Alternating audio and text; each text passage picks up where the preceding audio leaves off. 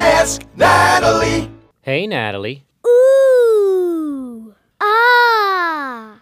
Natalie, what are you doing? I'm practicing my firework watching lingo. Wow.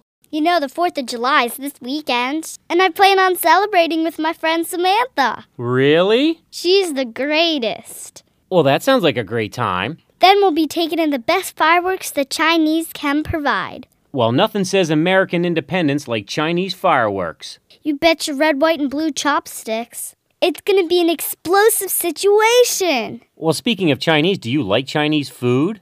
Ew. It's really not that bad, Natalie, especially if you put soy sauce on everything and tell them to hold the MSG. Well, anyway, I was hoping to catch up with you to discuss some current events. Sorry, my mind is elsewhere because I'm going on vacation. So go ahead and get creative with your editing. See you, Natalie. See ya.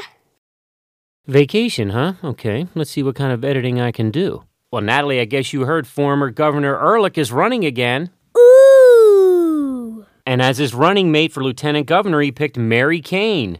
Ah. She's the greatest. And some people are really hoping that Martin O'Malley stays in office. Ew. What would you say if I told you that this could change Maryland politics forever? It's gonna be an explosive situation. See you at the polls. See ya. And there you have it.